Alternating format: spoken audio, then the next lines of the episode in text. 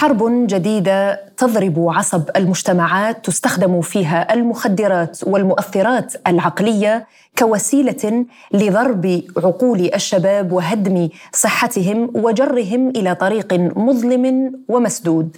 نتحدث اليوم في حلقة جديدة من برنامج Arab Point Podcast عن آفة اجتماعية خطيرة تهدد المجتمع بكافة فئاته. أهلا بكم.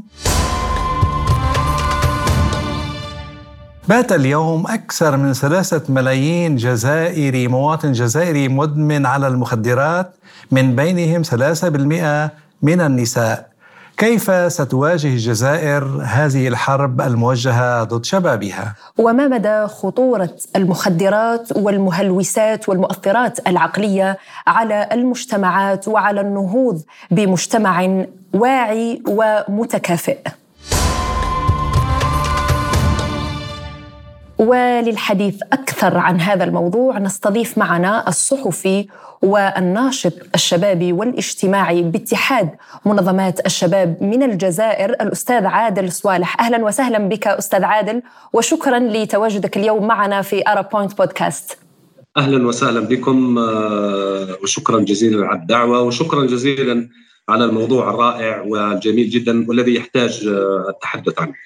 يعني كما ترى هذه الحرب التي تشن ضد الجزائر من خلال ضرب شبابها بالمؤثرات العقلية والمخدرات بأرقام يعني خيالية لا نستطيع حصرها بشكل واضح، ولكن ملايين الشحنات من المخدرات التي تقوم السلطات الجزائرية بوقف ترويجها. كيف ترى هذا الإقبال وترويج للمخدرات في الوسط الشبابي الجزائري في ظل ما تعيشه المجتمعات العربية اليوم؟ نعم، بادئا ببدء ظاهرة المخدرات يعني بشكل عام هي ظاهرة عالمية، لا تقتصر فقط على الجزائر بل تقتصر على كل بلدان العالم، وخاصة بعد انتشارها في سنوات السبعينات ودخولها لكل تقريبا لجل البلدان العالمية. لكن اليوم نشهد ممكن أنواع جديدة من المخدرات، نشهد آفات جديدة، نشهد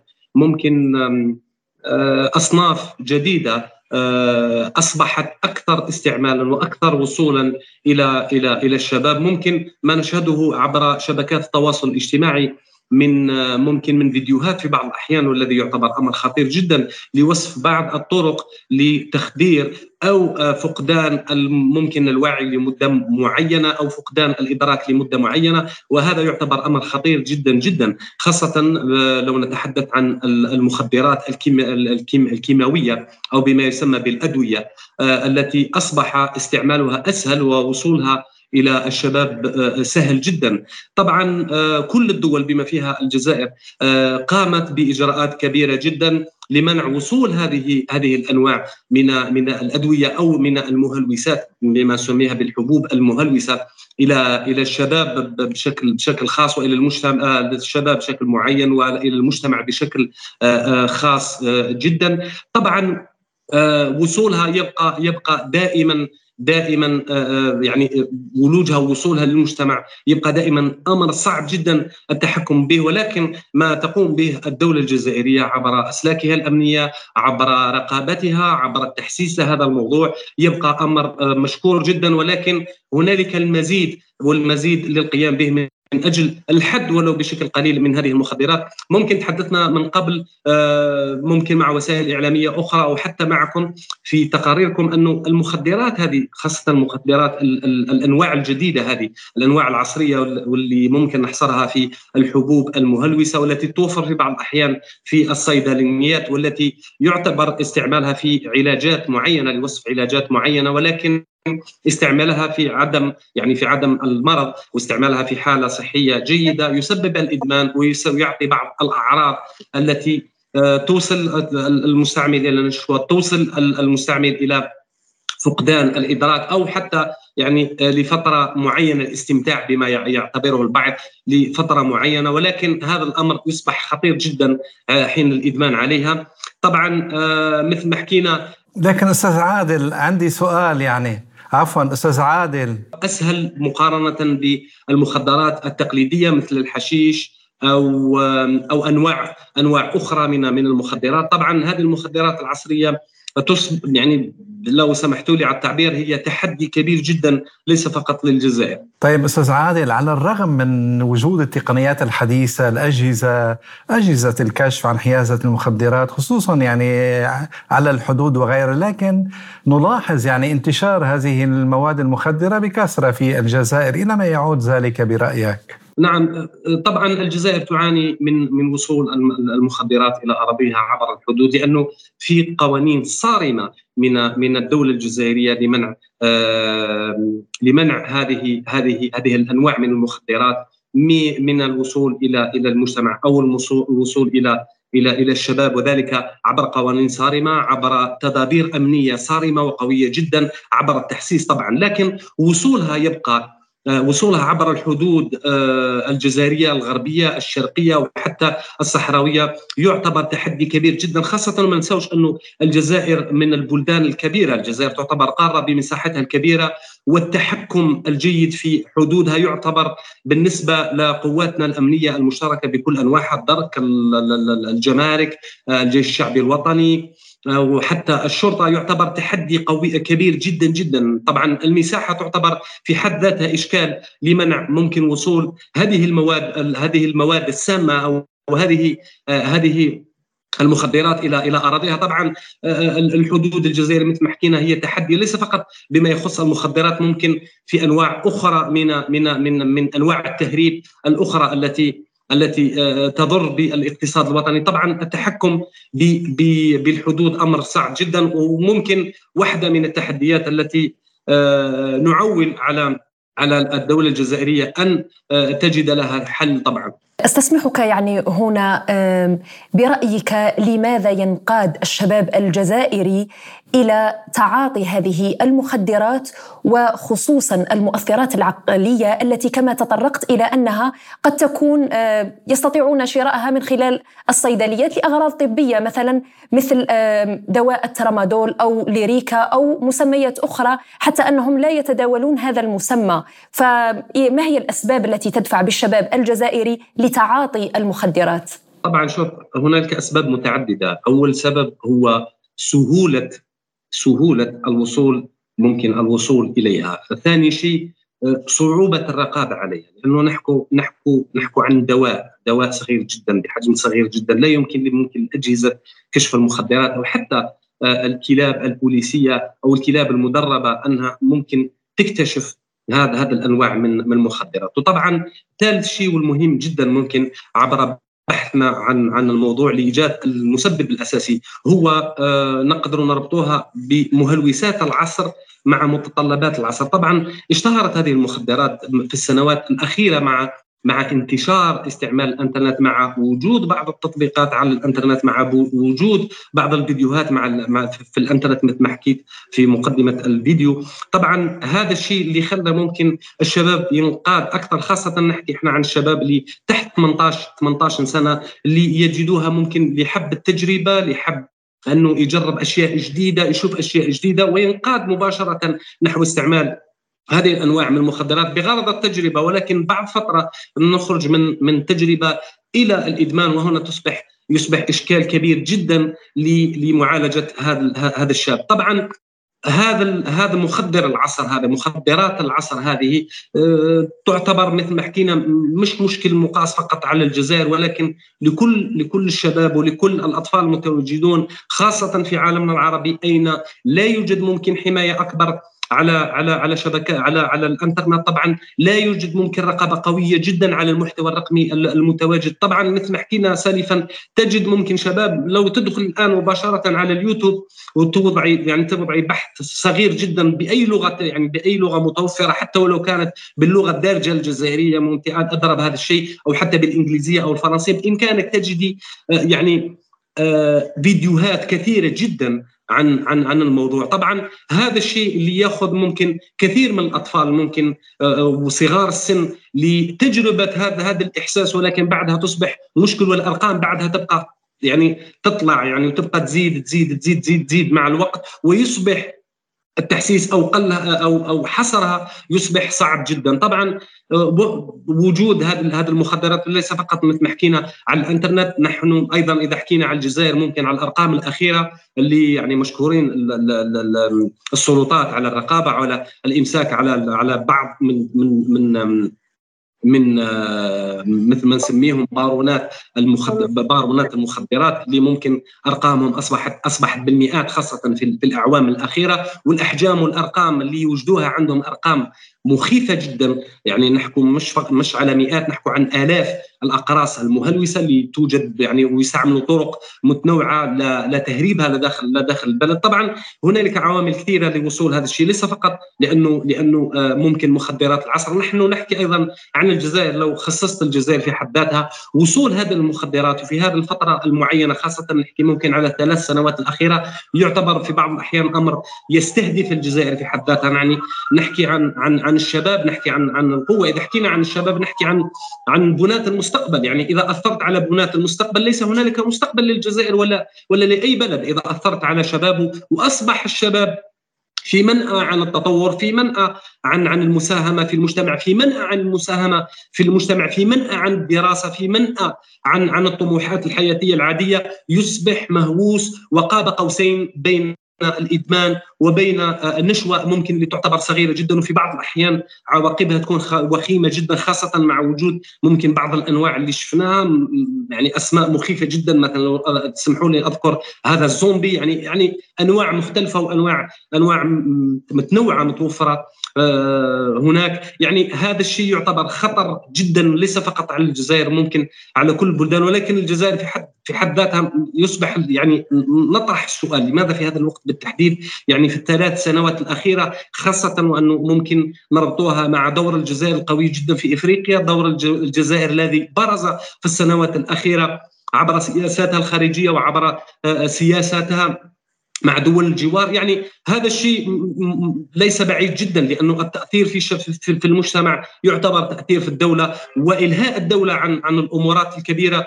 وربطها بأمورات داخلية ومشاكل داخلية بما فيها المخدرات. لكن أستاذ عادل، أين هو دور المجتمع هنا؟ يعني هل الحملات التوعوية في المجتمع عبر الإعلام، الحملات يعني التبليغ عن تجار المخدرات في أي مكان، يعني وأيضا عبر نشر الوعي وعن أضرار المخدرات وتأثيرها، يعني يمكن أن تعمل على تخفيف والحد من انتشار هذه الظاهرة الاجتماعية الخطيرة؟ نعم، شوف، هنالك طبعا التحسيس مفروض، يعني حتى قبل وجود هذه المخدرات العصرية، مخدرات العصر اللي نسميها ممكن المخدرات الكيماوية، هنالك تحسيس بآثار المخدرات. فيه برنامج سنوي تقوم به الدولة عبر ممكن القطاعات المتنوعة والمختلفة في التربية والتعليم، عبر المدارس، عبر الجمعيات الناشطة في مع المجتمع بشكل مباشر، عبر التنظيمات الطلابية، حتى عبر المساجد، للتحسيس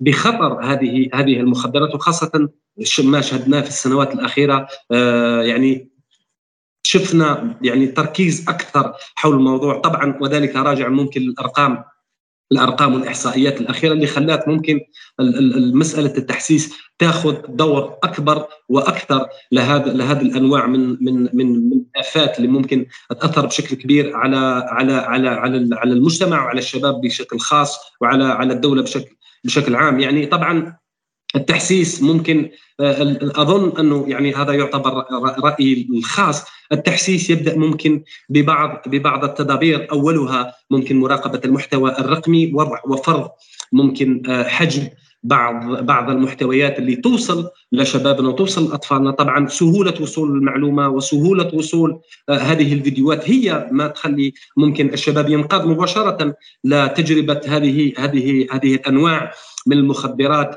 والسموم. طبعا التحسيس بشكل أكبر، الدخول إلى العالم الرقمي بشكل أكبر، والتحسيس بنفس الطريقة التي يعني بنفس الطريقة اللي وصل بها الداء نحارب بها هذا الداء، وهي عبر الوجود الرقمي، عبر وجود محتوى رقمي أكثر والوصول أكثر إلى الشباب وإلى المجتمع لتوعيته حول مخاطر هذه الآفات. طبعا مجهود يعني ليس بالأمر الهين مثل ما حكينا، لأنه نحكو على آفة من آفات العصر، من آفات التكنولوجيا.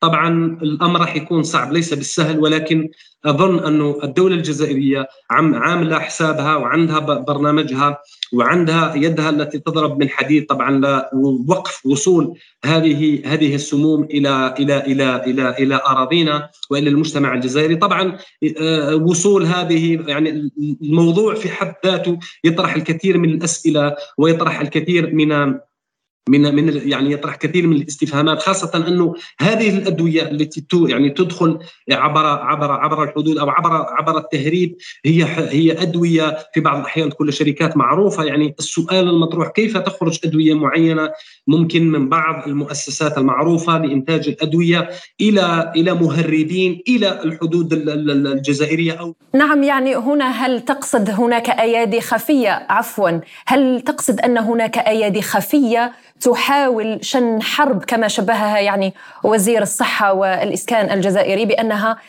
حرب يتم شنها ضد الجزائر ومن خلال استهداف الشباب الجزائري؟ لا، هذا الشيء أكيد، لأنه بديت الأمر بسؤال. يعني مش من المعقول أنه أدوية تكون في بعض الأحيان منتسبة لشركة معينة بدون ذكر الأسماوات، لشركة معينة وشركة مرموقة أنها تمد بهذه الكمية وتذهب إلى يعني، خاصة أنه نعرف أنه إجراءات نقل هذه الأدوية تكون إجراءات صارمة جدا. لكن تصوري معي وصولها إلى إلى إلى إلى إلى بائع مخدرات أو إلى مافيا المخدرات، وبعدها توصل إلى السوق الجزائري. يعني يطرح أسئلة، لأنه نحن نتحدث عن أمور منطقية. يعني طبعا أكيد جدا وصولها بهذه الكميات إلى الحدود الجزائرية أمر، بغض النظر عن ممكن عن أمرها التجاري، لأنه تجار المخدرات يعتبروها في حد ذاتها تجارة ويعتبروها بزنس، وهذا هذا الشيء منطقي بالنسبة لهم. ولكن الغير منطقي أنه تواجدها بهذه الكمية، يعني بهذه الكمية وعلى الحدود الجزائرية بالتحديد فقط. يعني السؤال يطرح نفسه، وخاصة في وقت معين، لأنه نحكي ممكن على سنوات سلفت لم تكن المخدرات موجودة، حتى هذا النوع من المخدرات. لأنه نحكي في 10 سنوات الأخيرة مثل الإكستازي أو الترامادول كانت موجودة وأمر معروف عند الناس كلها، وحتى في مجتمعات ليس فقط الجزائرية، ممكن في بلدان أخرى. ولكن في هذه الفترة بالتحديد، خاصة في السنوات الأخيرة، توجد المخدرات بهذه الأرقام المهولة. يعني أمر غريب جدا يطرح الكثير من التساؤلات، وفي بعض الأحيان يكون جوابها منطقي، خاصة مثل ما حكينا دور الجزائر كلما كانت دولة يعني حاولت، خاصة الدول النامية أو الدول ممكن في العالم الثالث أنها تقوم بشيء، يكون ضرب استقرارها من الداخل هو أكبر وسيلة. طبعا الجزائر خاضت تجربة كبيرة جدا أثبتت للعالم وعي وقوة الشعب الجزائري، خاصة وكلكم تتذكروا سنة 2019 مع المظاهرات السلمية، التغيرات الكبيرة في الدولة، التغيرات الكبيرة للدولة خارج ترابها الوطني، تأثيرها على دول الجوار، دورها الكبير في مسائل دولية، والذي افتقرناه. يعني احنا كنا نظن أن الجزائر فقدت دورها ومكانتها الدولية، ولكن حاليا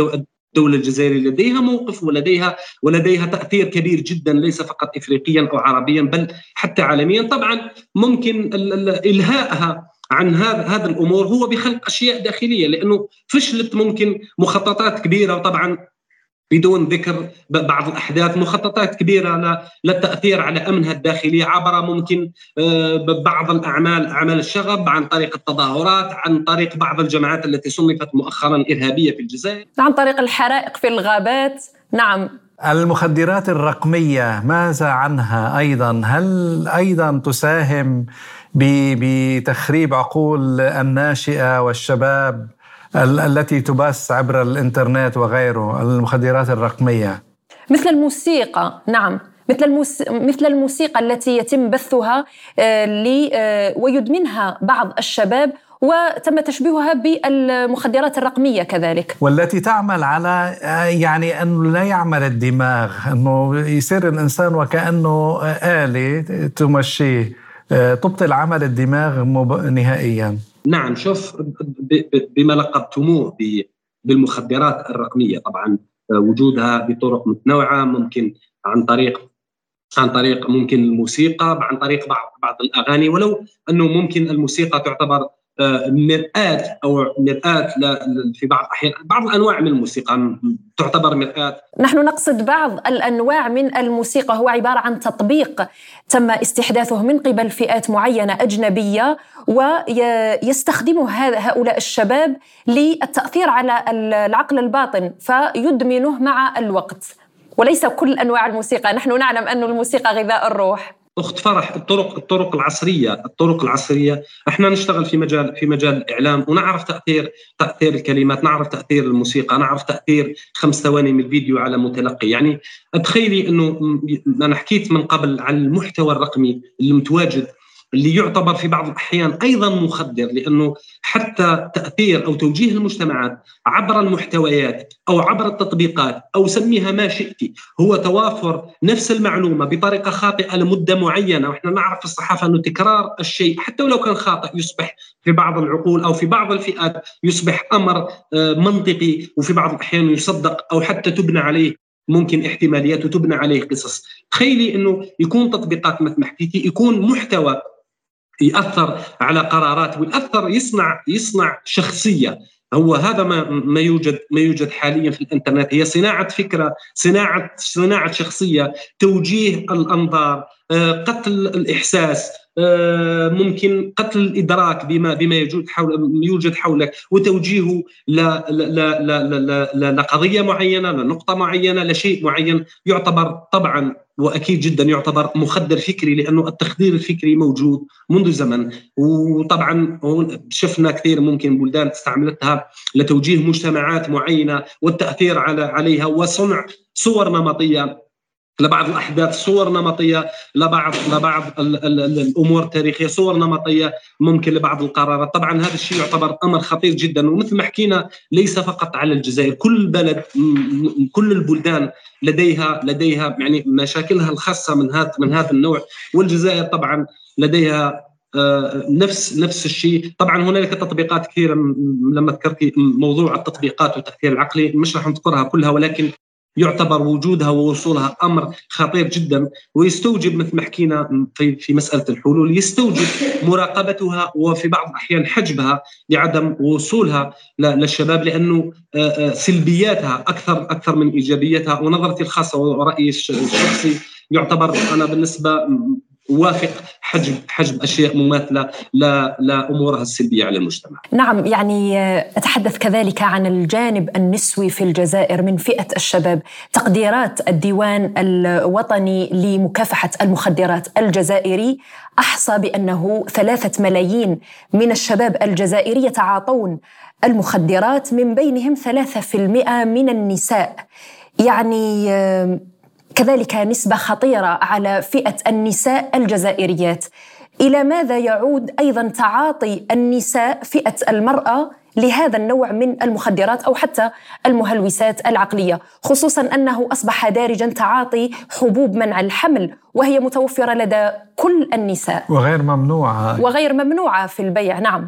نعم، شوف لو نحكي على نسب النساء، يعني في العادة وجود النساء في كل إذا حكينا الفئات، في كل الفئات أو في كل الأشياء موجودين. حتى لو حكينا على مثلا على الإدمان على الخمور أو الإدمان على التدخين أو الإدمان على أي شيء، النساء موجودات طبعا. ولكن ممكن أنا أرجح، وهذه تعتبر ممكن نظريتي الخاصة، أرجح أكثرهم ممكن يكونوا في الجامعات أكثر شيء، لأنه الجامعة، الحياة الجامعية لديها تتأثر بشكل كبير من الأمور الخارجية ومن الشارع، وفي نفس الوقت تؤثر على الشارع. لديها طريقتين طبعا. ولو حكينا عن الجامعة، نحكي يعني لو حكينا عن الجامعة نحكي عن شباب وبنات طبعا. يعني وجود هذا المخدرات او هذا النوع من المهلوسات في الجامعة اكيد جدا راح يوصل لنسبة ولو حتى كانت صغيرة في الجامعة، وراح تتأثر بهذه المهلوسات وراح تجربها، وممكن حتى راح تدمنها. ولذلك أرى أنه النساء في الأصل هم جزء لا يتجزأ من المجتمع، والشيء الذي يؤثر على المجتمع مثل ما حكينا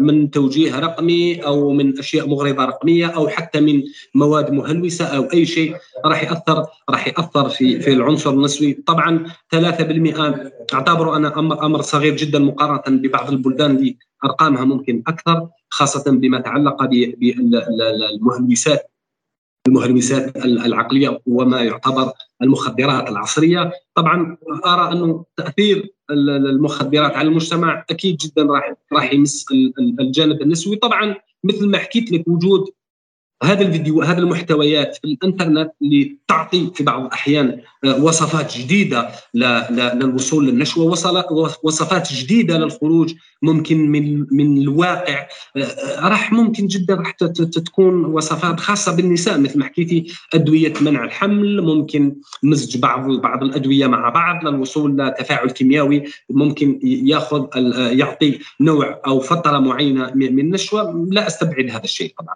الصحفي الجزائري والناشط الشبابي عادل صوالح، كنت معنا من الجزائر.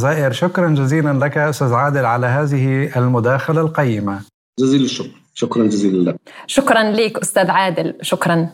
يعني لا شك أنه المخدرات هي آفة اجتماعية خطيرة ومهددة لكافة فئات يعني المجتمع بكافة فئاته، خصوصا لفئة الشباب، لأنه هذه الآفة تمنع الشباب من التفكير، من العمل، تؤدي إلى يعني أمراض اجتماعية، تؤدي إلى المشاكل، تؤدي إلى الجريمة كذلك. يعني لا ننسى أنه أغلب الجرائم يا زميلي عماد لما يعملوا تحاليل ويعملوا الإجراءات اللازمة الشرطة، يجدون في التحاليل أنه هذا الشخص مثلا متعاطي أو تعرض لعدد من الجرعات مثلا فائقة.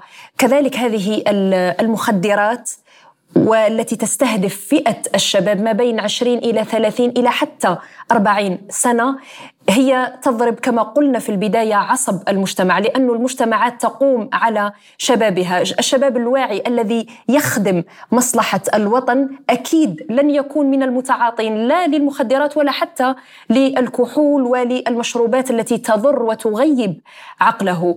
يعني يكفي أن هذه المخدرات تضرب شخصية الإنسان، يعني كالمشروبات الروحية بإدمانها وغيرها تضرب شخصية الإنسان، فالأفضل يعني تجنب هذه الآفة الخطيرة، تجنب يعني. وكل عادة يدمنها الشخص وتقوده إلى إغلاق عقله وإلى تغييب هذا العقل الذي ميزنا الله تعالى به عن سائر الخلق، أكيد أضرارها أكثر من منافعها. والمخدرات أكيد من المؤكد أنها لها نشوة وقتية، في الحقيقة ممكن دقائق، ممكن حتى ساعة، ممكن تنسيك هموم كثيرة، ولكن أضرارها فيما بعد من جريمة ومن تراجع إلى الوراء. بهذا نكون وصلنا إلى ختام حلقة اليوم من برنامج Arab Point Podcast. كنت معكم أنا فرح القادري وأنا عماد الطفيلي، وشكرا للمشاهدة، ولا تنسوا الاشتراك بقناتنا على يوتيوب، فيسبوك، بودكاست وتويتر. إلى اللقاء.